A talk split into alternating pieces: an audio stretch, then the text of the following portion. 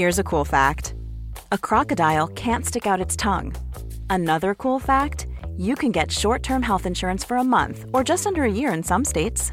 United Healthcare short-term insurance plans are designed for people who are between jobs, coming off their parents' plan, or turning a side hustle into a full-time gig.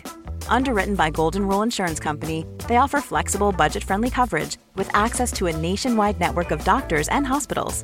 Get more cool facts about United Healthcare short-term plans at U H one dot com.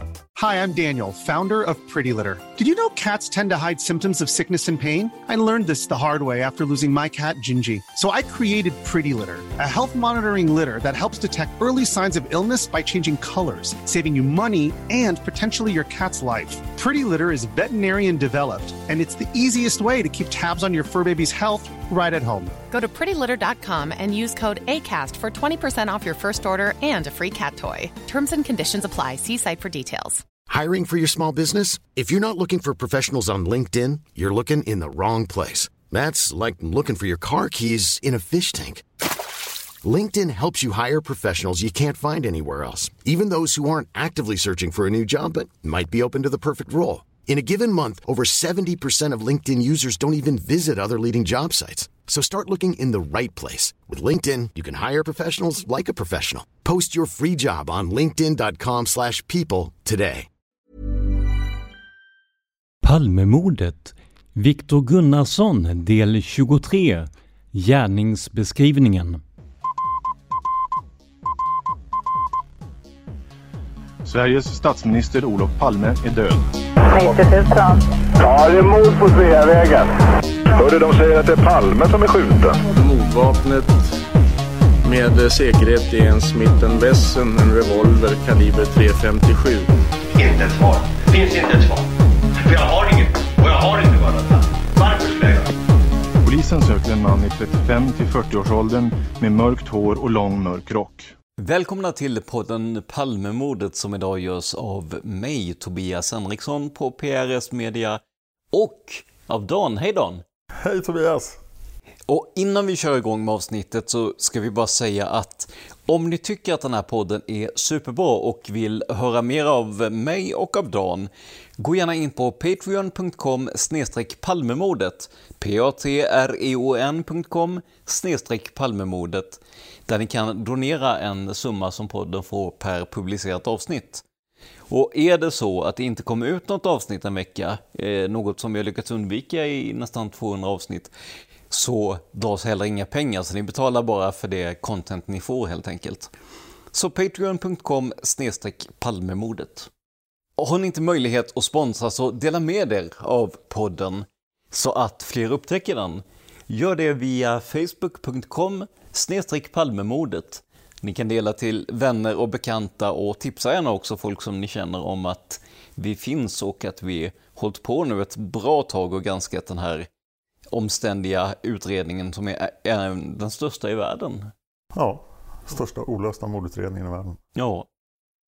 Och idag Dan så befinner vi oss på samma ställe som vi gör några gånger per år blir det ju. Ja. Eh, och eh, vi ska försöka få ner en gärningsbeskrivning på Viktor Gunnarsson, är det ju tänkt. Ja, en tanke jag hade i början av podden var ju att avsluta varje spår med en gärningsbeskrivning. Mm. Där vi då försöker tänka att det här är lösningen. Och spånar fram en version som är så bra som möjligt med utgångspunkten då att det här verkligen är det rätta spåret. Och vi har ju inte gått så djupt på någonting. Nej. Som vi har gjort på... Nu börjar polisspåret komma ikapp, men det är i alla fall en massa olika spår. Här är ju bara ett enda spår. Mm. Och nu ska vi försöka knyta ihop den här säcken. Och det, det är ju en intressant övning. Vi har förberett det här i ett antal timmar nu. Eh, våra källor är huvudsakligen eh, Anders Leopold. Mm. De anonyma breven. Precis. Och vi har även tittat på en hel del andra ställen. Men nu måste vi försöka knyta ihop där och placera vapnet i Viktors händer. Och, ja. Och vi måste påpeka återigen att vi inte pekar ut någon som Palmes mördare. Nej, precis.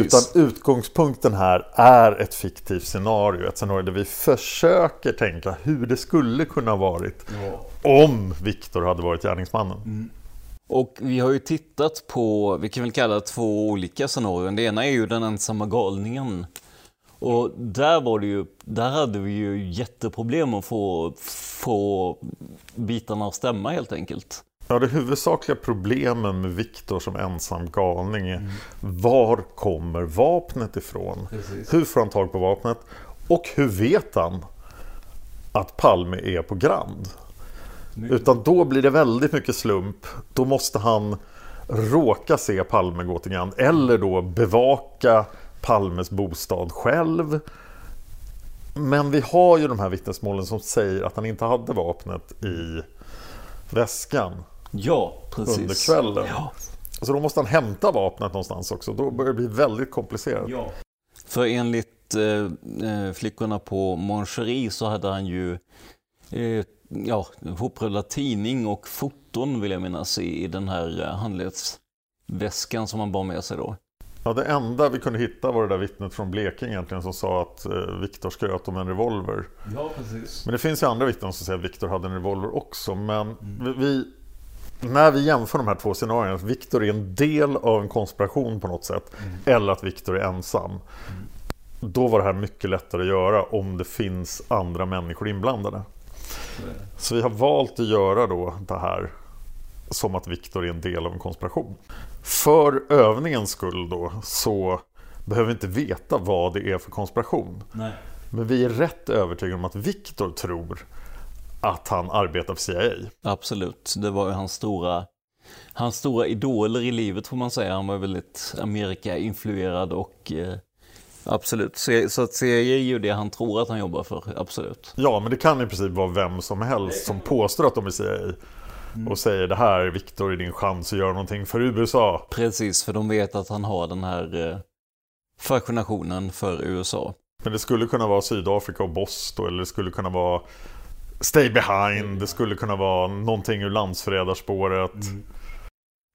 Han är helt enkelt, han utnyttjas som en, ja, som en nyttig idiot helt enkelt. Ja, så vi kommer att utgå ifrån att det finns en konspiration, vi kommer inte att definiera vad det är för konspiration. Nej. Men Viktor tror att det är C I A. Ja.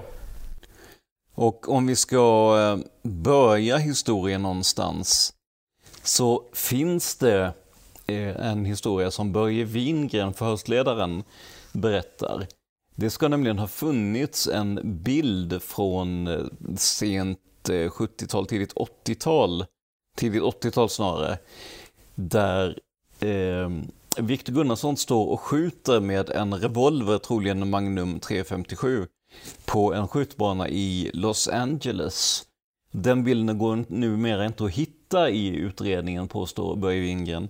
Och skulle det här vara sant så har vi i alla fall börjat koppla Viktor Gunnarsson till ett vapenintresse och till att han har övat med samma typ av revolver i alla fall. Och det här skulle också kunna vara ögonblicket när konspirationen uppmärksammar honom. Han är i U S A, han skrävlar omkring, han är väldigt U S A-vänlig. Han skjuter pistol, eller skjuter revolver. Och här kanske då de plockar upp honom. Den här människan skulle kunna vara nyttig i framtiden i Sverige om vi ska göra någonting där. Ja, man kan ju tänka sig att redan då fanns det någon form av, i alla fall tanke om att den där Palme kan ju bli väldigt besvärlig för oss i framtiden, tänker jag. Det fanns ju säkert mera saker att göra i Sverige också, där man skulle ha nytta av någon, någon inhemsk människa som... Ja, just det, att det inte var specificerat. Nej. Ja, just det. Men tillbaka i Sverige då, så någon gång under eh, tidigt åttiotal så flyttar ju Viktor Gunnarsson till, till Stockholm, och här är han ju väldigt... Eh, Han pratar med sin amerikanska accent, han utger sig för att vara amerikan, han är väldigt amerikavänlig och, eh, ja, och vi uppvisar ju ett, ett, ett Palmehat helt enkelt också ju. Ja. Eh, och han springer runt och säger till folk att han är C I A. Ja, han gör ju det, vilket ju eh, ja, det kan ju vara lite dumt tänker jag om, om man verkligen är det, men eh, det är en annan sak. Och i vår teori så har han ju sporadisk kontakt med den här konspirationen, eller sin uppdragsgivare. De ringer ibland och hör liksom hur, det, ja, hur läget ligger i, i Sverige och så vidare. en dag, Viktor, kommer vi att behöva dig. Mm. Var beredd, Viktor. Var beredd. Du menar att för något större. Eh, och eh, sen kom vi fram till sportlovsveckan mm. åttiosex. Och där vet vi att Viktor åker in till stan mm. och hänger på Mon Cheri. Ja, tämligen ofta. Ja. Och att någonting är på gång. Mm. Och i den, i den här eh, ja, tidsperioden så eskalerar ju hans öppenhet vad gäller hatet mot Olof Palme i alla fall. Han pratar om eh, förrädare som ska bli skjutna i ryggen, blod som ska flyta på Stockholms gator. Han, är, han pratar med en dam i, i tunnelbanan och är väldigt eh, påstridig om sina politiska åsikter. Så det känns som att han, det stegras liksom där också. Ja.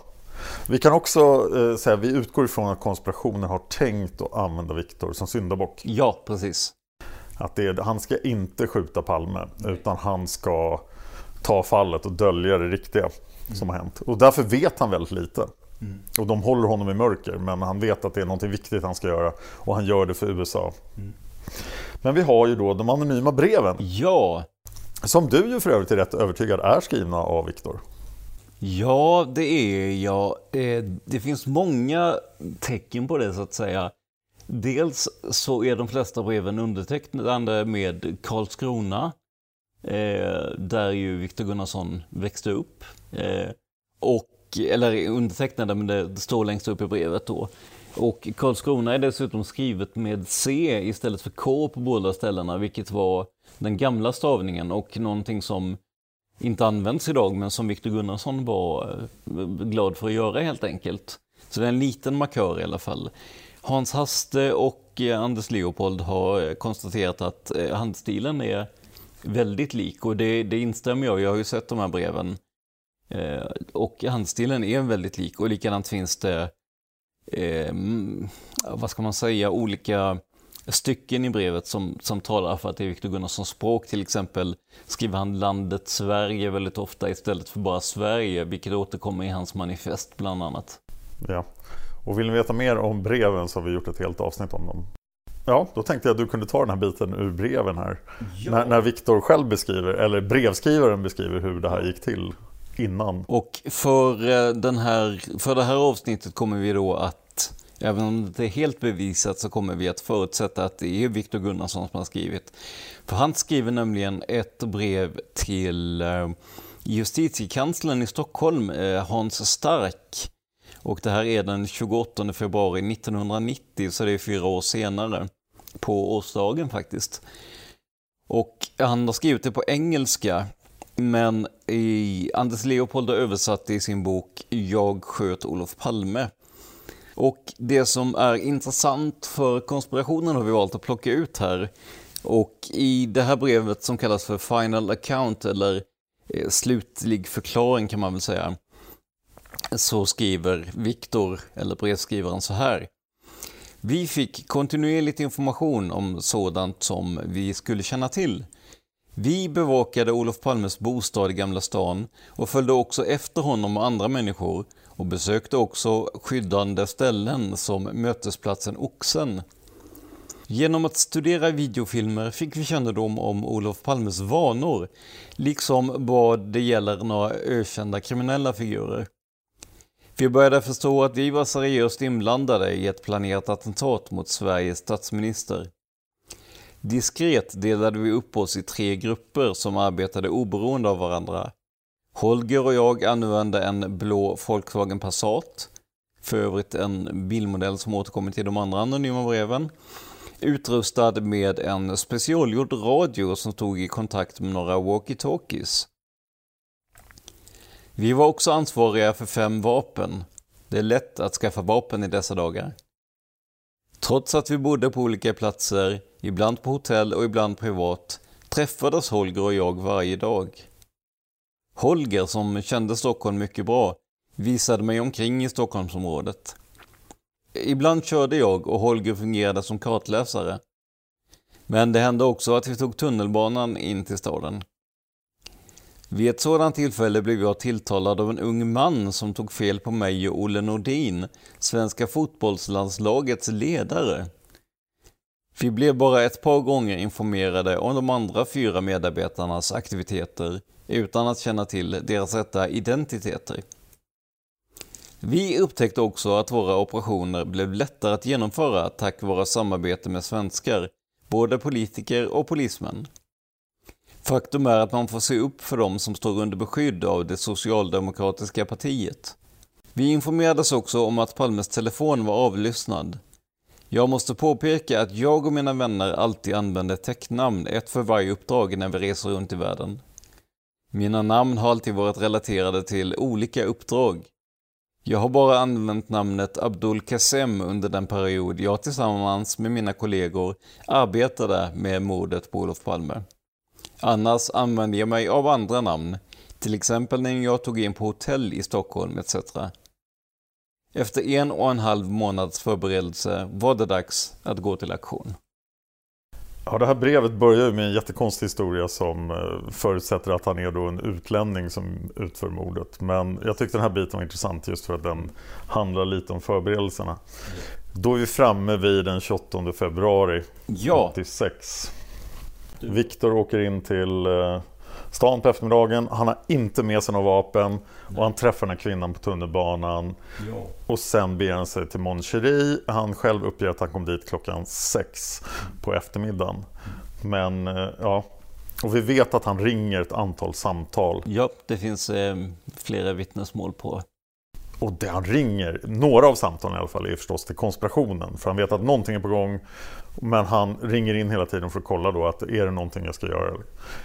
Alternativt kan man ju tänka sig att konspirationen också kan kontakta honom genom att faktiskt besöka Mon Cheri. Men vi har inga inkommande samtal till Mon Cheri, vad vi vet. Och Viktor Gunnarsson själv säger att han försökte ringa en släkting i U S A. Det var någon av vittnena på Mon Cheri som noterade att när Viktor gick ifrån och ringde så slog han väldigt många siffror, så de förutsatte att det var ett utlandssamtal då med landsnummer och riktnummer och så vidare. Ja. Och han säger att han försöker kontakta en, en person i U S A som skulle vara en släkting. Det skulle ju kunna vara någon, någon samordnare på något sätt som han försöker kontakta i, i sitt favoritland. Ja, och det här stämmer bra med mordet på Mahmoud al-Mahmoud som vi ska ta upp i Mördarpodden, där det faktiskt är en fungerande mordkonspiration som utför ett otroligt effektivt mord. Mm. Där har de en, en samordnare som sitter i Österrike, så det är ett nummer i Österrike som alla ringer till hela tiden. Vi trodde att Viktor själv mm. tror att han ska vara spanare eller backup, han tror inte att han är gärningsmannen. Precis. Och eh, C I A fick då upp ögonen för honom när han befann sig i U S A, och nu har det då börjat närma sig det här tillfället då Viktor ska ingå i en konspiration, tänkt som, som syndabock ja. I, i första hand, absolut. Och vid det här läget då, innan tjugo trettio på mordkvällen, mm. så vet inte ens konspirationen att det är kväll det ska hända. Mm.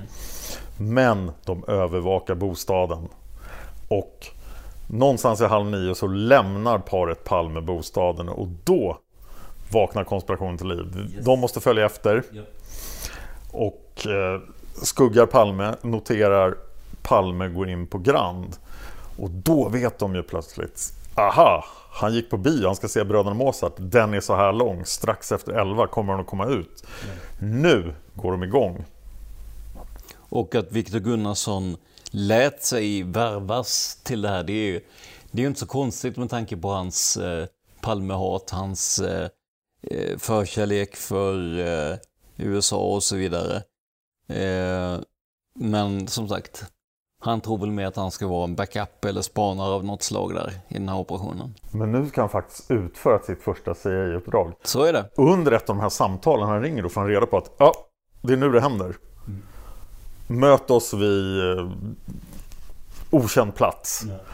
Och där träffar han då sin, förmodligen den här Holger då, eller ja. Den kontakten han har, för han har förmodligen bara kontakt med en person.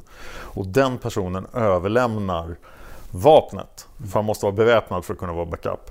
Och den personen överlämnar kanske också en walkie-talkie. Ja. Om vi ska göra det riktigt komplicerat. Och här kan ju då konspirationens plan vara att Viktor vet att han ska lämna in det här vapnet efteråt i den här butiken på Döbensgatan som han har nyckeln till. Precis, bulgarernas butik. Ja, då planerar konspirationen att byta ut hans vapen. För han ska inte använda det här vapnet. Nej, just det. Men när han lämnat in det, då byter de ut det mot det riktiga vapnet. Mm, mm.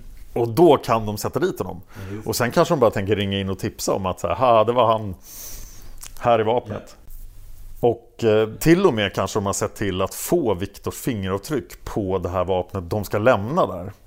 Alltså det riktiga vapnet. Typ visat lite vapen för Viktor. Titta vilka fina vapen är. Så han fingrat på dem. Medan den riktiga gärningsmannen har då eh, handskar när han använder vapnet. Men om vi då går tillbaka till de här anonyma breven. Så, så skriver ju då Gunnarsson, eller brevskrivaren som vi förutsätter är Gunnarsson, om just den här planeringen.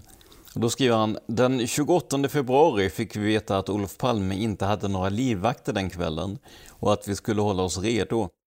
Ett par timmar senare sattes vi i arbete. Jag blev presenterad för en tysk som heter Heinz och i all hast blev vi utrustade med walkie-talkies, precis som du sa Dan. Och vi blev också uppmanade att bevaka Palmes ytterdörr och följa efter honom när han gick. Med våra apparater var det inte svårt för oss att hålla kontakt med var och en av deltagarna. Vi hade skaffat fram två väskor som vi gömde våra walkie-talkies i när vi kom ner i tunnelbanan. Vi tog samma vagn som paret Palme. När vi nådde Grand gick Lisbeth och Olof in på biografen och utanför träffade vi Stuart som var en lång, ljushårig kille. Efter halva filmen kontaktades per radio tre flyktbilar vilka skulle placeras på bekvämt avstånd från Sveavägen. När folk började strömma ut från biografen fick jag order att korsa gatan och placera mig i en portgång nära Kungsgatan. Heinz och Stuart skulle följa efter Palme på samma sida som kyrkogården och fixa honom en bit bort. Av den orsaken bar de pistoler med ljuddämpare och en spruta med gift bara för säkerhets skull. Den här versionen skiljer sig från vår version på ja. två sätt. Dels är Viktor i Gamla stan. Och det tycker jag rimmar dåligt med Mon Cheri-vittnena. Att de skulle notera att han var borta därifrån så länge. Men möjligtvis kan det vara så. Dessutom får Viktor kontakt med många fler av konspirationen. Och det tror jag definitivt de skulle undvika om de vill ha någon som syndabock. Och vi vet ju att Gunnarsson var mycket för att skryta och skrävla. Så han kan ju mycket väl ha förstärkt den här konspirationen när han skrev de anonyma breven. Så tillvida att han gör sig själv mer viktig helt enkelt. Vi placerar Viktor på andra sidan Sveavägen ja.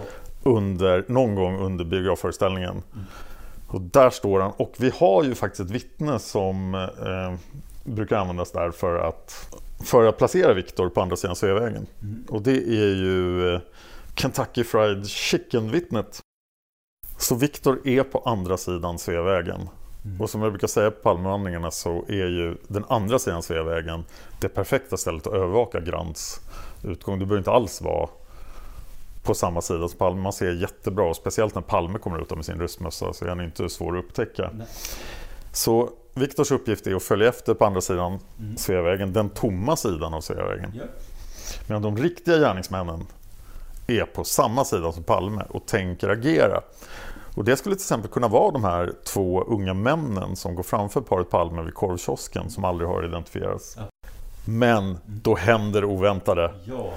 Lisbeth ska över och titta på fina kläder i Sari. Så, är det. Så paret Palme korsar gatan och hamnar framför Viktor. Mm. Men de riktiga gärningsmännen då blir så här, oj vad gör vi nu? Så de måste hitta på, och de- dessutom ser de kanske poliserna mm. som är vid korvkioskägarens bil. Precis, som har haft inbrott tidigare på... Ja. Ja. Så de riktiga gärningsmännen måste planera en ny plats. Och då kan vi tänka till exempel att de väljer... De vill inte komma fram till Kungsgatan. Så att de väljer att de ska slå till mm. i hörnet Apelbergsgatan, Sveavägen. Mm. Det vill säga nästa gata efter Tunnelgatan. Mm. Mm. Så att de tänker korsa över gatan där. Men Viktor som då har hamnat bakom paret Palme... Ja. Han ser Palme, han är nära.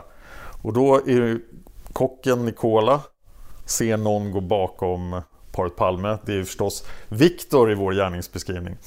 Men när han är så här nära Palme så överväldigas Viktor av sitt Palmehat och känner att det här... Dels förstår han att han är ju backup, nu måste han agera. Men han vill ju förstås också säga Palme ett par sanningens ord mm. innan han slår till. Och det vet vi att han har försökt göra vid, i valrörelsen och liknande. Att han har försökt diskutera med Palme. Han säger själv att han... Ja, att Palme mer eller mindre var rädd för honom för att han var så duktig på att argumentera. Det är Viktors ord, men ändå.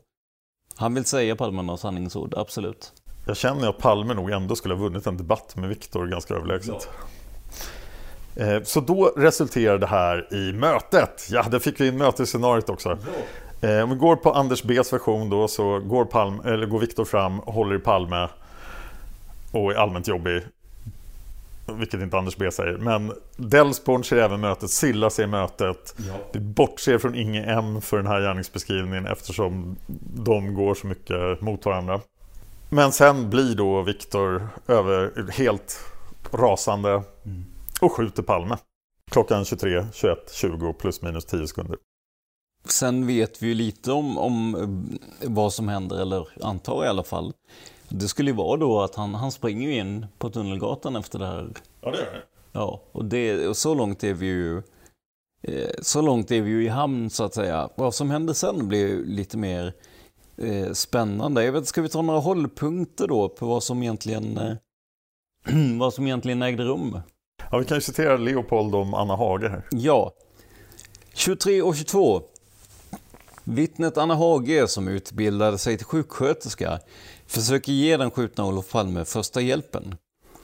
Sedan hon har hämtat sig från den chockartade upplevelsen kan hon ge ett bra signalement på mördarens klädsel.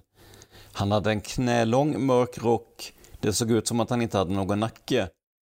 När hon, för i, när hon förevisas ett antal rockar var vid den i Gunnarssons knälånga kanadensiska flygarrock med kapuschong med en kant av teddyfoder pekar hon ut den som trolig. Med uppfälld kapuschong får man intrycket av att bäraren saknar nacke.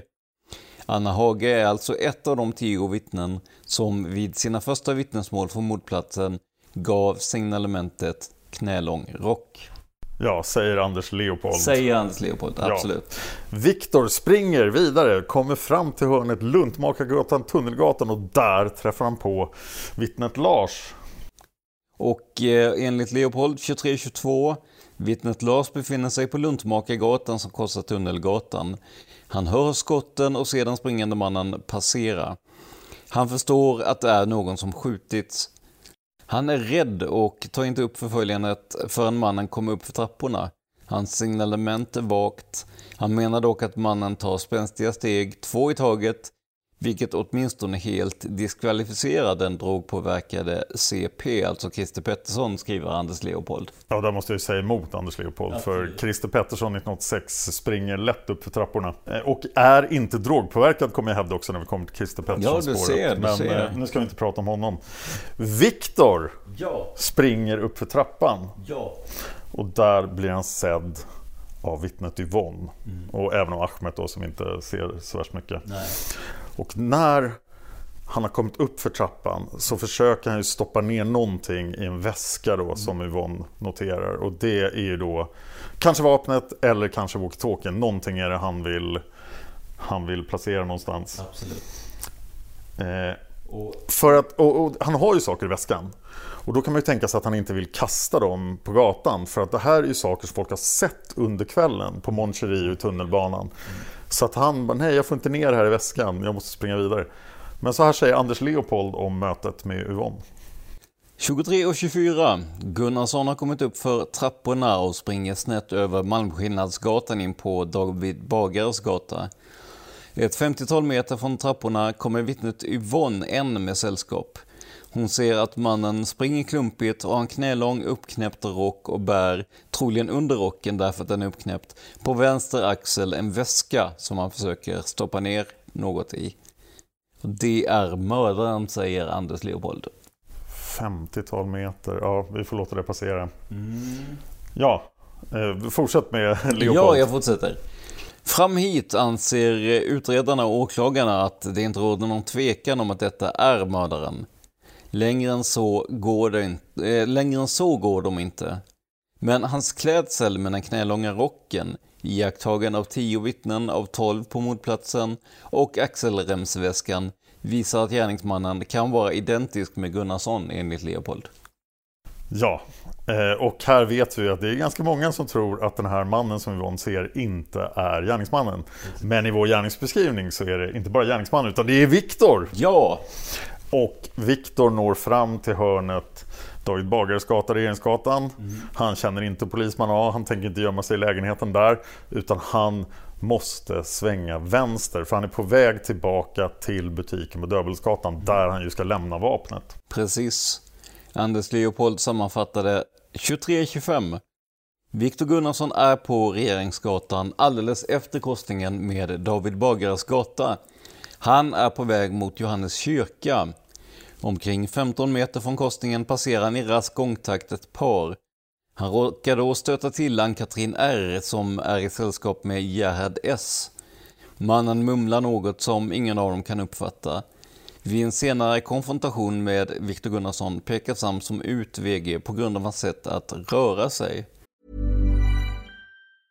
Hey, it's Paige DeSorbo from Giggly Squad. High quality fashion without the price tag. Say hello to Quince. I'm snagging high-end essentials like cozy cashmere sweaters, sleek leather jackets, fine jewelry, and so much more. With Quince being fifty to eighty percent less than similar brands. And they partner with factories that prioritize safe, ethical, and responsible manufacturing. I love that. Luxury quality within reach. Go to quince.com slash style to get free shipping and three hundred sixty-five day returns on your next order. Quince.com slash style. I'm Sandra, and I'm just the professional your small business was looking for. But you didn't hire me, because you didn't use LinkedIn Jobs. LinkedIn has professionals you can't find anywhere else, including those who aren't actively looking for a new job, but might be open to the perfect role, like me. In a given month, over seventy percent of LinkedIn users don't visit other leading job sites. So if you're not looking on LinkedIn, you'll miss out on great candidates, like Sandra. Start hiring professionals like a professional. Post your free job on linkedin.com slash people today. Quality sleep is essential. That's why the Sleep Number Smart Bed is designed for your ever-evolving sleep needs. Need a bed that's firmer or softer on either side? Helps you sleep at a comfortable temperature? Sleep Number Smart Beds let you individualize your comfort, so you sleep better together. J D Power ranks Sleep Number number one in customer satisfaction with mattresses purchased in-store. And now, save forty percent on the Sleep Number Limited Edition Smart Bed for a limited time. For J D Power twenty twenty-three award information, visit jdpower.com slash awards. Only at Sleep Number stores or sleep number dot com. Vittnesmålet från Ann-Katrin R är ju problematiskt på många sätt. Det finns ju anledningar till att det här inte räknas som ett kanoniskt vittne. Mm. Att det här, den officiella förklaringen av gärningsmannen tar vägen slutar med Yvonne. Och det behöver inte gå in på här utan vi fortsätter med Leopold. Ja, en minut senare, tjugotre tjugosex. Viktor Gunnarsson försvinner ur parets synfält och tar sig upp för trapporna till Johannes kyrkogård. Han korsar kyrkogården och går ut på Kammakargatan där han trycker en stund. V G drar sig sedan tillbaka in på Döbensgatan. Han ser en bil komma rullande. Här måste jag också undra vad Leopold menar. För att om man springer upp från de här trapporna, vilket jag gör säkert en gång i veckan. Jag springer inte upp från dem, jag går upp för just de här trapporna. Och då har man ingen som helst anledning att gå in på kyrkogården. Utan man går ju bara rakt upp till Kammargatan och tar Kammargatan ner. Mm. Mm. Så jag vet inte vad, vad Viktor gör på kyrkogården här. Men, och det, det vet ju Viktor också. Ja. Men det viktiga är att han kommer fram till Döbensgatan. Ja. Och kan ta sig till den här butiken som ägs då av hans bulgariska kontakter. Dit han ju har en nyckel. Vi vet att han har en nyckel till den här butiken. Precis. Och där lämnar han vapnet. Och det är en otroligt skön upplevelse. Han har, han har skjutit statsministern, vilket ju inte var hans uppgift riktigt. Men nu är han i alla fall av med vapnet. Så blir han tagen av en polis nu. För att han, han måste ju inse att det kommer krylla av poliser. Det re, kryllar ju redan av poliser. Södermalmspiketen är redan uppe på åsen. Men nu vet han att han inte har vapnet i händerna i alla fall. Men nu måste han avlägsna sig från platsen. tjugotre trettio skriver Anders Leopold. Så möter Viktor Gunnarsson taxichauffören Ibrahim. Och Ibrahim är ju en, en som Leopold beskriver, en afrikanboende i Stockholm. och han får plötsligt en man framför sig som gestikulerande vill bli körd från platsen så fort som möjligt. Han tar upp en plånbok med en stor sedelbunt och erbjuder Ibrahim pengar samtidigt som han genom den delvis nedvevade fönstret försöker komma åt låset till dörren. Ibrahim nekar och mannen skriker då jävla svartskalle. Ibrahim noterar att han stinker vitlök, vilket också ett vittne på Café Mon Cheri en knapp timme före mordet också reagerat på vid samtal med Gunnarsson. Vitlöksbeviset. Vitlöksbeviset. Ibrahim ser också något som putar ut under mannens rock och blir rädd. Han säger att det kanske var ett vapen. Han ger full gas och åker därifrån. Ibrahim pekar senare ut V G vid två mycket omdiskuterade konfrontationer där bland annat språkförbistring leder till missförstånd och att vittnet underkänns. Ja, och Leopold vill ha tiden till tjugotre trettiofem där Ibrahim ser Viktor springa in på kyrkogården. Ja, de hade mycket att prata om. I fem minuter. Fem minuter tog det. Det är vansinnigt länge för den här lilla... Ja, verkligen. Och, och argumentera om en taxi, kalla någon för jävla svartskalle. Mm. Vilket i sig är märkligt med tanke på att... Eh... Han kanske räknade pengarna. Kolla, jag har jättemycket pengar här. Så här. Ja. hundra, tvåhundra, trehundra. Ibrahim sitter där. Jag vill köra vidare. Ja, precis. Att han kallar Ibrahim för jävla svartskalle är ju någonting jag reagerar på med tanke på... Om man tittar i adressboken till exempel så har han väldigt mycket... Eh, mörkhyade vänner med väldigt många internationella kontakter. Ja, vi vet ju att Viktor älskar invandrare. Mm. Så att det här känns ju väldigt... Och det här vittnesmålet är ju problematiskt på alla mm. möjliga sätt. Mm. Men ett speciellt problem för vår gärningsbeskrivning är att Ibrahim till och med ser ett vapen här. Mm. Men vi vet ju att han har lämnat vapen, ja, i, vapnet i butiken. Ja, vi vet ju det. Jag, jag kan tänka mig att har man skjutit statsministern och är på flykt och inte riktigt har koll på vad man ska, eller kanske inte riktigt så här är vid sina sinnesfulla, så kan man nog kasta ur sig saker som inte är så genomtänkta då. Eh, så att eh, det kan ju vara en, ett utslag av nervositet att han uttrycker sig som, ja, som han gjorde. Men sen måste man ju ifrågasätta också om vad är det här verkligen det bästa sättet att ta sig ifrån åsen? Men enligt Anders Leopold då, så fem minuter senare som vi sa, Så, så ser Ibrahim och Viktor Gunnarsson försvinna in på kyrkogården. Och han ska då ha tagit Regeringsgatan ner till Kungsgatan som är välkända trakter för Gunnarsson. Här ligger ju då eh, Café Mon Cheri vägg i vägg med biografen Saga. Ja, om vi nu är vid tjugotre trettiofem mm. och det har alltså gått tretton minuter sedan mordet. Nu är det poliser på sen. Och han måste gå ner till Johannesgatan, över kyrkogården och sen nu på David Bagares gata och sen svänga höger på Regeringsgatan. Och igår så drillade jag dig på att hålla Palmevandringar. Så är det. För den tjugoåttonde februari måste vi nog dela upp folk i det två grupper. Det, det blev... börjar bli många. Ja, det blev, vi blev trafikfarliga, ja. eh, när vi gjorde förra Palmevandringen. Ja. Men när, när vi då gick ner från Regeringsgatan till Kungsgatan, då reagerade du på att Mon Cheri och Saga ligger otroligt nära. Ja, alltså det är vägg i vägg. Jag, jag var inte medveten om att det var så nära. Jag tänkte i alla fall ett par trappor på gången mellan eller något. Men det är verkligen vägg i vägg. Och planen är att hålla då sammankomsten på, på Mon Cheri, det vill säga Galways istället. Ja, precis. Men där kommer Viktor ner. Mm. Och då kommer han ju på den geniala idén. Var ska jag uppehålla mig nu? Det är poliser överallt. Han kanske har sett några poliser uppe i båsen. Han bara, var ska jag ta vägen? Ja, jag gömmer mig på en bio. Så gjorde ju Lee Harvey Oswald. Precis, och den här amerikansk influerade karln med stor förkärlek för eh, John F. Kennedy bland annat eh, tänker ju genast i den här banan att ja, men Lee Harvey Oswald gjorde så, precis som du säger. Jag kan vara lika... ja, smart som honom, eller jag kan ju använda samma trick i alla fall. Och jag letar fortfarande efter något annat mord ever där en gärningsman har bestämt sig för att gömma sig på en bio. Så om ni känner till något, säg till, annars är det bara mm. Lee Harvey Oswald. Och till Viktors stora förskräckelse så kommer han ju in på morrhår och ärtor, och han vill ju bara se amerikansk film, men nu kommer han att behöva sitta en lång period och titta på Gösta Ekman. Och d- d- dit kommer han ju mellan tjugotre och trettiofem, tjugotre fyrtio enligt eh, enligt Anders Leopold. Och då finns det ju två kvinnliga vittnen som ser att dörren till biografsalongen öppnas och så stängs den snabbt igen. Och det här är ungefär fyrtio minuter efter föreställningens början, det vill säga föreställningen började tjugotre. Och den här mannen rör sig ju till en, han rör sig mycket snabbt till och med till en ledig plats eh, några bänkrader framför flickorna. Och vid en senare konfrontation pekar de ut Gunnarsson som den som kom in på biografen. Och när man då hör personalen på biografen förnekar de eh, att någon kommit in på biografen efter föreställningsbörjan.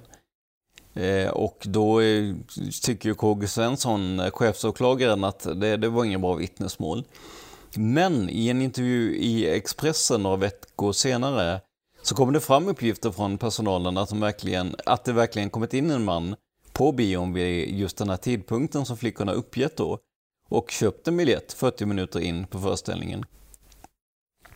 Och vid de nya förhören så framgick det att det ofta förekom vindrickande i källaren under filmerna där. What? Ja, så då, de höll inte sådär jättebra koll på arbetstider och så vidare. Och de hade ju då skyddat varandra helt enkelt och nu insåg man ju att det, det var kanske inte så himla smart helt enkelt. Eh, Leopold skrev också att en vaktmästare fick ett anonymt hotsamtal där han uppmanade att hålla tyst om vad han hade sett. Allt detta ledde till att ingen vågade lämna något signalement på mannen och menade att han höll sig i mörker och en stund i väntan på biljetten gömde sig på toaletten. Vi har ju gjort två avsnitt om den här incidenten. Ja. Så vi får referera till oss själva här att eh, lyssna på de två avsnitten från Saga. Men tänk dig Viktor där då. Mm. I den här gärningsbeskrivningen är han gärningsmannen. Han har blivit av med vapnet och nu ska han bara sitta och trycka och titta på Gösta Ekman. Och, och där sitter han. Han måste vara undrar verkligen hur konspirationen ska ta det, att det faktiskt var han som sköt. Mm. Mm. Och vad händer nu och hur ska han komma hem? Ja, ja gud ja. Och till slut slutar ju bion. Och då går han ut och går på McDonalds. Och det har jag tolkat som att det är samma McDonalds som finns idag. Och det har vi tagit upp i, eller i avsnittet Alibi. Därefter går han mot centralen och han vill, han vill ta sig hem. Och när han då kommer fram till Sveavägen eller va, så tycker han att ja, men det ser ut att vara lite liv där uppe där jag precis sköt Olof Palme för ett tag sedan. Så att eh, jag, jag får nog ta mig under via, det är det tunnelbanor, eller berätta hur det... Ja, alltså han tar sig under korsningen Sveavägen, Kungsgatan i tunnelbanan. Mm. Eh, och det här säger han ju anledningen till att han inte ser uppståndelsen. Men jag går ju ofta i den korsningen och jag använder också det här tunnelbanetricket när jag gör det. Aha. Helt enkelt för att undvika rödljusen. Alltså gå ofta snabbare att gå via tunnelbanan. För du behöver inte gå igenom spärrarna utan du kan passera eh, förbi där mm. utan att gå igenom spärrarna. Så du går ner och går runt och då slipper du trafikljusen. Så är det rött så vinner du några sekunder på det. Så det är inte alls märkligt. Nej. Och sen åker Viktor hem. Och någonstans mellan det här och när han väl förs in till polisen så inser Viktor, han får inte längre någon kontakt med sin kontaktperson. Konspirationerna har övergett honom. Han har ju lyckats bli gärningsmannen när han bara skulle ha syndabocken och det passar ju konspirationen perfekt. Så nu behöver de bara strunta i honom. Ja, nu är han inte bara en patsy som man skyller på utan nu är han både en patsy och en gärningsman kan man ju säga då. Så att nu, nu som du säger, nu passar det ju ännu mer perfekt så att säga. Det gör det. Och Viktor kanske inte förstår att han är sviken. Alltså när han väl sitter där i vårt enorma åtta timmars förhör så vet han inte riktigt vad som händer. Nej. Utan att han har förrått sin konspiration genom att gå emot deras order helt enkelt. Ja, han kanske fortfarande känner lojalitet mot ja. konspirationen så han vill inte avslöja dem. Och sen nästlar han sig in i det här. Och han beter sig ju väldigt märkligt. Ja, ja. Och det kan jag skjuta in det också att vill ni veta mer om hur märkligt Viktor Gunnarsson betedde sig och vad det eventuellt skulle kunna bero på så får ni lyssna på nästa avsnitt. Då tar vi pratar lite mer om det i alla fall. Ja, vi är inte riktigt klara med Viktor än. Och det värsta var i nu när vi satt innan mm. så kom vi på ett till Viktor-avsnitt utöver nästa. Ja, precis. Så vi har inte lämnat Viktor helt än. Nej, men ni har efterfrågat vår gärningsbeskrivning så att vi kör den nu i alla fall. Blir det mer Viktor så, så hojtar vi till det, eller det kommer att bli mer Viktor. Så att då hojtar vi till. Men ni har efterfrågat en, en bra gärningsbeskrivning så att vi försöker ta det här nu. Så att han är misstänkt där en period. Mm. Och det finns ju ett alternativt scenario där han kanske faktiskt är syndabocken. Eller han inser att han är syndabocken, men han har inte. Han var backup eller spanare. Han var inte gärningsmannen. Nej. Men han hamnar i princip nästan samma situationer. Han kan inte avslöja någonting om konspirationen. Han vill inte avslöja någonting om konspirationen. Utan han sitter där och för sig. Och sen helt plötsligt mm. blir han släppt. Och Hans Holmér börjar jaga kurder istället. Ja. Och han är, vad, vad hände så här? Va? Är jag safe? Mm. I början av åttiosju, det var det avsnittet vi kom på, det upp, återupptas spaningar mot Viktor som pågår egentligen från våren åttiosju fram till att Christer Pettersson fälls i tingsrätten. Och det har vi inte pratat om i podden än. Men under den perioden så vet Viktor vid flera tillfällen att han är misstänkt igen. Mm. Och det måste vara en otrolig lättnad för honom när Christer Pettersson väl blir fälld. Precis. Och vi ska just tillägga det, om vi pratar om det här att han skulle vara en patsy. Han har ju själv sagt just de orden, jag är bara en patsy. Och det var ju i, nu ska vi se om jag kommer ihåg det rätt, tryckfrihetsrättegång va? Jag tror det, men jag är inte hundra procent säker. Nej, men i rättegång i alla fall. Ja. I ett mål kring Palmemordet, men inte i Palmemordet. Precis. Så han ju uttryckt orden, jag är bara en patsy. Så att eh, det kan ju vara så att, eh, att han har insett där att, att han har blivit lurad helt enkelt. Eh, och att han försöker slå sig fri så att säga. Han har det ju väldigt jobbigt. Mm. Och han, han får ju svårt att skaffa jobb, det här har vi pratat om tidigare. Och till slut bestämmer han sig att flytta till U S A. Och väl i U S A springer han omkring och säger till folk att han har skjutit Palme. Mm. Och då inser konspirationen att nu kan han börja prata. Han har varit jättebra på att hålla tyst. Så de har inte behövt göra någonting. Men när han väl är i U S A och springer omkring och för liv där, mm. då blir det lite obehagligt för konspirationen. Ja, det blir lite jobbigt alltså om folk skulle börja nysta i det där. Så nu ska vi göra alla, alla som gillar konspirationer glada. Mm. För vår gärningsbeskrivning slutar med att konspirationen faktiskt mördar Viktor. Absolut. I U S A. Yes. Och så använder man eh, dels Underwood som fälldes för mordet och dels de här två andra personerna som till och med sägs ha erkänt mordet som... Alltså, det, är ju, det är en smidig historia. Ja, men det var ett svartsjukedrama. Det finns ingen anledning att göra någon stor grej av det här. Liksom. Ja. Medan eh, vår gärningsbeskrivning går ut på att han mördades av konspirationen helt enkelt. Precis, för att han då, de trodde att nu kanske han börjar prata. Mm. Det är svårt att få in just för att det är så lång tid efter mordet. Yeah. Så varför har de inte mördat honom tidigare? Men det här kanske var det perfekta tillfället. Att vi har, han är på allas fruar, det finns en massa svartsjuka män, mm. nu, kan vi, nu kan vi ta honom. Och så förstås, konspirationen är ju mäktig så den har inga problem att plantera bevis mot Underwood. Vi vill avsluta med att ta mera från Final Account-brevet, men jag valde att lägga det här längst bak för att det går emot våran gärningsbeskrivning så mycket, men det får fungera som alternativ gärningsbeskrivning. Absolut. För här har då den mystiska Abdul Qasem, brevskrivaren, eh, kanske Viktor, då skrivit precis vad som hände. Men ödet gjorde att Palme korsade gatan tidigare än väntat. Han kom in i mitt område och det föll på min lott att göra slut på honom. En stark spänning bemäktigade mig när jag smög ut från mitt gömställe och såg hur han kom närmare. Sedan fäste jag min walkie-talkie innanför min jacka och tryckte mig upp mot dörren. Jag tog ut min revolver i fickan och när Palme var rakt framför mig steg jag ut och kom upp bakom honom. Nu finns det ingen återvändo, tänkte jag när jag grep tag om hans axel. Jag lyfte mitt vapen och kramade till om avtryckaren. Skottet gick av med ett våldsamt eko och jag förbannade den dåliga ljuddämparen. Nu gick allting mycket snabbt, även om det tycktes passera i slow motion. Palme föll till marken och Lisbeth böjde knä framför honom. Jag kunde se att hon var paralyserad när hon tittade på mig och jag tryckte av ett skott i hennes riktning, mest i avsikt att skrämma henne. Samtidigt som jag såg att Olof Palme var dödligt sårad fick jag en idé. Som jag sa förut hade vi tittat på videofilmer och nu återkallade jag i minnet bilden av en ökänd kriminell person som hade ett mycket speciellt sätt att gå och springa. En del människor säger att jag var förklädd till Christer Pettersson, men det är inte sant. I det sammanhanget och för att lugna mig själv koncentrerade jag mig på att uppträda som en haltande lufs när jag sprang mot och uppför trapporna i gränden. På vägen upp för trapporna var det en man som fastställde sin identitet och vi kom överens om att jag skulle följa honom. Jag passerade ett äldre par som kom emot mig och jag kunde lätt följa min guide rakt ner till Regeringsgatan.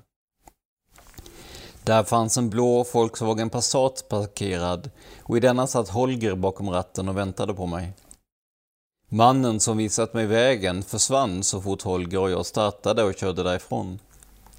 Holger, eh, som hade talat med en medhjälpare i sin radio, sa "Vi kör norrut och sammanträffar med de andra killarna." Efter en stund, kanske en kvart, sa Holger på tyska "Hier ist es."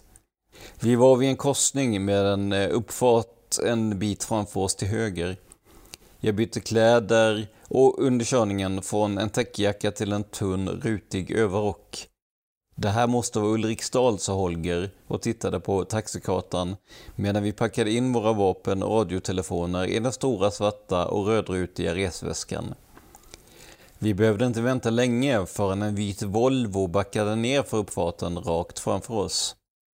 När Holger signalerade med ljuset hoppade en blond storväxt man ur den andra bilen och vi önskade Holger lycka till och sa adjö.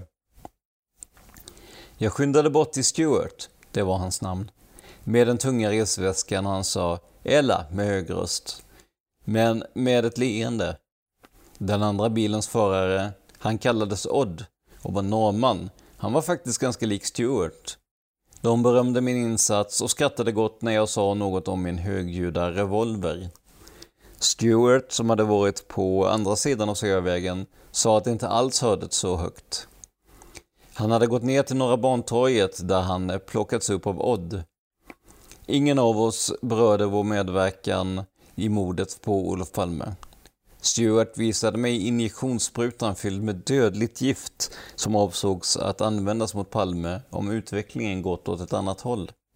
I närheten av förstaden Märsta vid en liten by som heter Rosesberg stannade vi, stannade vi vid en lada. Där stod en man och blinkade med en ficklampa. Vi svarade på hans signaler med vårt billjus.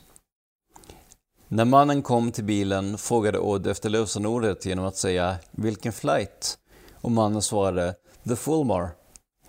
Då insåg jag att vi hade fått en välplanerad hjälp av folk som inte deltog i själva exekutionspatrullen. Det var något som vi i vår bil inte kände till. Vi lämnade över en del av vårt bagage innehållande tekniska saker, vapen, walkie-talkies och kläder. I utbyte fick vi norska nummerplåtar till bilen och de monterades innan vi fortsatte mot Uppsala.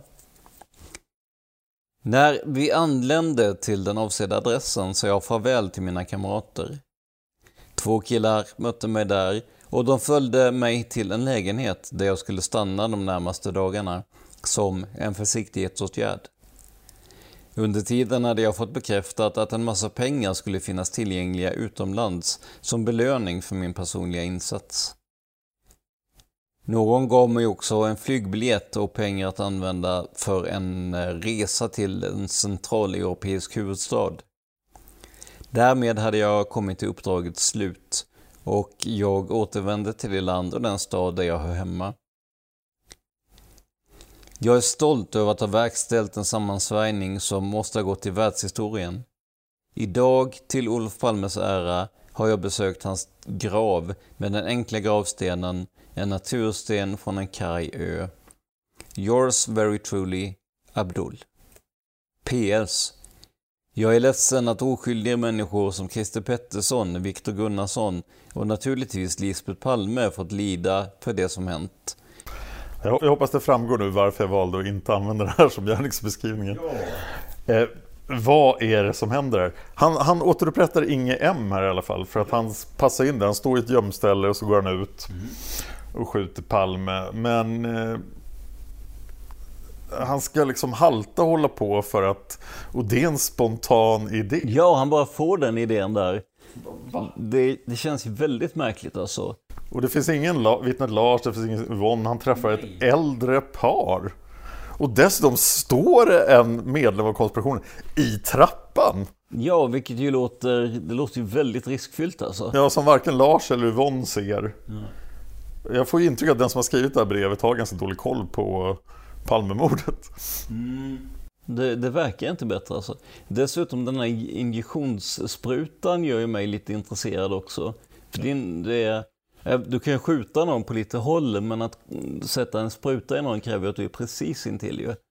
Jag säger, särskilt om det är sex grader kallt och alla har tjocka vinterkläder. Verkligen. Det måste vara jobbigt. Men jag tyckte ändå att vi skulle ha med den som Absolut. En till alternativ. Och det finns mycket som talar för att även det här är skrivet av Viktor Gunnarsson som vi sa, men vi kan inte bevisa det. Eh, men man kan ju tänka sig att har man varit med om en konspiration som den här, så sitter man kanske inte och tok läser allting som rör mordet, eller är det just det man gör för att hänga med? Men jag tänker att man vet ju ändå hur hur grundpelarna såg ut. Ja, sen får vi inte glömma att det här brevet är skrivet fyra år efter mordet, och då var det betydligt svårare att tokläsa allting om mordet än vad det är idag. Absolut, så är det. Man kan ju undra också om det är Viktor som har skrivit breven och han är inte inblandad, utan han är bara kränkt över att han var misstänkt. Varför sitter han då och skriver de här breven? Det känns ju som att han måste vara inblandad för att skriva breven, eller bara skrattgalen. Ja, och skrattgalen, ja, det är väl en definitionsfråga, men... men som vi ska gå på djupet i nästa avsnitt. Absolut. Men jag... jag, jag Nej, skvattgalen tror jag inte han är alltså. Antingen så är han väldigt påhittig eh, och har lyckats dikta ihop det här och fått det att stämma ganska väl med det som är, som är mest troligt helt enkelt. Eller ganska väl, men... Och i och för sig är Viktor helt oskyldig. Mm. Så han är ändå... Palmemordet är ju ändå det största som har hänt honom, eftersom han har varit misstänkt. Så att han kan ju få för sig att skriva de här breven ändå. Mm. Alltså, där har vi... gärningsbeskrivningen för Viktor Gunnarsson. Så här gick det till när och om han sköt statsminister Olof Palme. Och jag noterar att få gärningsbeskrivningar har varit så innehållsrika av alla de som vi har gjort i podden. Absolut, hittills. Absolut. Sen betyder inte det betyder att det är så, men det går ändå att få ihop någon slags historia här som ja. Skulle kunna vara möjlig. Det är ju ett privilegium att sitta så här mitt emot dig i verkliga världen. Och, ja, och det är jättetrevligt. Absolut, och det kommer ju hända relativt snart igen då, för att nästa gång vi poddar tillsammans du och jag, då firar vi avsnitt tvåhundra av Palmemordet. Oj, tvåhundra veckor i rad. tvåhundra veckor i rad, inte ett avbrott har vi haft, utan tvåhundra veckor i rad har vi kommit ut med podden Palmemordet. Och då hoppas vi att vi blir några stycken till som kan sitta och diskutera Palmemord och Palmepodd och allt möjligt. Ja, och då ska vi också prova att spela in i en riktig radiostudio med en ljudtekniker tack vare Nent. Vi kommer att lägga upp en frågetråd på Palmemordets Facebook, så gå in där och håll utkik så kan ni ställa frågor till panelen. Absolut. Vi har ju faktiskt suttit mitt emot varandra och poddat igår. Ja, vi gjorde ju det. Och då poddade vi i din podd, Tänk om. Ja, det stämmer. Där jag försöker gå till botten med olika konspirationsteorier och myter. Det kan vara allt från elfte september via John F. Kennedy till Estonias förlisning. Och, som vi pratade om när vi spelade in här, du och jag, myter om seriemördare helt enkelt, i och med att du gör ju seriemördarpodden också ju. Så det, ska, det blev väldigt intressant och jag tror det kommer bli väldigt bra avsnitt. Så är ni intresserade av konspirationsteorier och myter som inte rör just, inte bara i alla fall rör Palmemordet, så kolla in facebook punkt com snedstreck tankeom punkt se så hittar ni alla länkar till podden där. Men då är det inte mer än rätt att du får pusha lite för, för, för dina poddar här också då, känner jag. Just nu håller jag faktiskt på att driva ett eh, nytt projekt som jag kan ha nämnt här i min podd Hard Nerd Café, som har anor ända tillbaka till tjugo fjorton faktiskt, men inte har kommit ut jätteofta. Så har vi tagit ett krafttag och gör en serie om Harry Potter. Oh, härligt. Där vi läser böckerna, ser filmerna och sen gör minst ett avsnitt om varje bok slash film. Och där behöver vi er hjälp. Så att om du som lyssnare gillar Harry Potter, då ska du gå till Hard Nerd Café på Facebook, och där finns instruktioner på hur du ska kunna lämna dina synpunkter på var och en av de sju böckerna om Harry Potter. Precis. Så att genom att lyssna på oss kan du få allting från Palmemord till konspirationsteorier till Harry Potter. Det kan ju inte bli bättre ju. Nej, bättre än så blir det aldrig. Perfekt! Var hittar lyssnarna mer av dig då, Tobias? Ja, just det. Det kan vara bra att veta. Vi har redan nämnt Facebook-sidan för Tänk om. Jag finns på Instagram som P R S Media, alltså mitt företagsnamn då ju. Mm. Och även på p r s media punkt se försöker jag uppdatera lite kring alla mina projekt. Och sen svarar jag givetvis även på Palmemordets och Mördarpoddens Facebook-sidor där jag är medadministratör. Så att det är lättaste sättet att få tag i mig. Och dig Dan, vad hittar man, vad hittar man dig lättast? Jag försöker samla alla mina projekt på några ställen. Jag finns på Instagram och Twitter. Jag heter Dan Hörning, så jag är jättelätt att hitta. Och det finns en sida på Facebook som heter Dan Hörning författare och poddare, där jag också tar upp alla projekt. Och just nu, idag, har jag tio aktiva poddar. Och så att det, det finns mycket att ta del av där. Ja, verkligen. Jag tycker det, jag tycker det är mycket med ett par, tre stycken som jag har i, i pipeline. Men ja, ja, imponerande. Jag har ju god hjälp. Ja, jo, det... Det, det har ju blivit så. Mördarpodden med Josefin Molén. Du har med programledare i andra poddar. Jag är med Palmemordet. Anna Erlandsson. Eller? Ja, Anna Erlandsson är med i Isfolkspodden och Hard Nerd Café. Och Bernie Maupolsky, Fan of History. Ja, och sen har jag ett, ett antal väldigt duktiga manusförfattare som hjälper mig med Massmördarpodden och ja. Seriemördarpodden. Men nu har vi pratat tillräckligt. Det har vi gjort. Vi säger tack så mycket för att ni har lyssnat, och kom gärna tillbaka och lyssna på oss nästa vecka då vi försöker se lite vad det var som gjorde att Viktor Gunnarsson kanske var en lite mer udda person. Stort tack Dan, alltid kul att podda ansikte mot ansikte med dig. Ja, fantastiskt roligt. Varför måste du bo så långt bort? Ja, jag får jobba på det tror jag. jag Ta mig närmare bit för bit där, vänjer mig av i Blekinge. Vi säger så, vi hörs nästa vecka. Tack för att ni lyssnar på podden Palmemordet. Tack så mycket. Man hittar Palmes mördare om man följer P K K-spåret till botten. Därför att ända sedan Julius Caesars tid har det aldrig hört talas om ett mord på en framstående politiker som inte har politiska skäl. Polisens och åklagarens teori var att han ensam hade skjutit Olof Palme. Och det ledde också till rättegång. Men han frikändes i hovrätten. Nu ska vi ut och röva, stråt jag viska ut och röva. Imagine the softest sheets you've ever felt. Now imagine them getting even softer over time. That's what you'll feel with Boll and Branch's organic cotton sheets. In a recent customer survey, ninety-six percent replied that Boll and Branch sheets get softer with every wash. Start getting your best night's sleep in these sheets that get softer and softer for years to come. Try their sheets with a thirty night guarantee. Plus, get fifteen percent off your first order at boll and branch dot com. Code BUTTERY. Exclusions apply. See site for details. Planning for your next trip? Elevate your travel style with Quince. Quince has all the jet-setting essentials you'll want for your next getaway, like European linen, premium luggage options, buttery soft Italian leather bags, and so much more. And is all priced at fifty to eighty percent less than similar brands. Plus, Quince only works with factories that use safe and ethical manufacturing practices. Pack your bags with high-quality essentials you'll be wearing for vacations to come with Quince. Go to quince dot com slash pack for free shipping and three sixty-five day returns. Here's a cool fact. A crocodile can't stick out its tongue.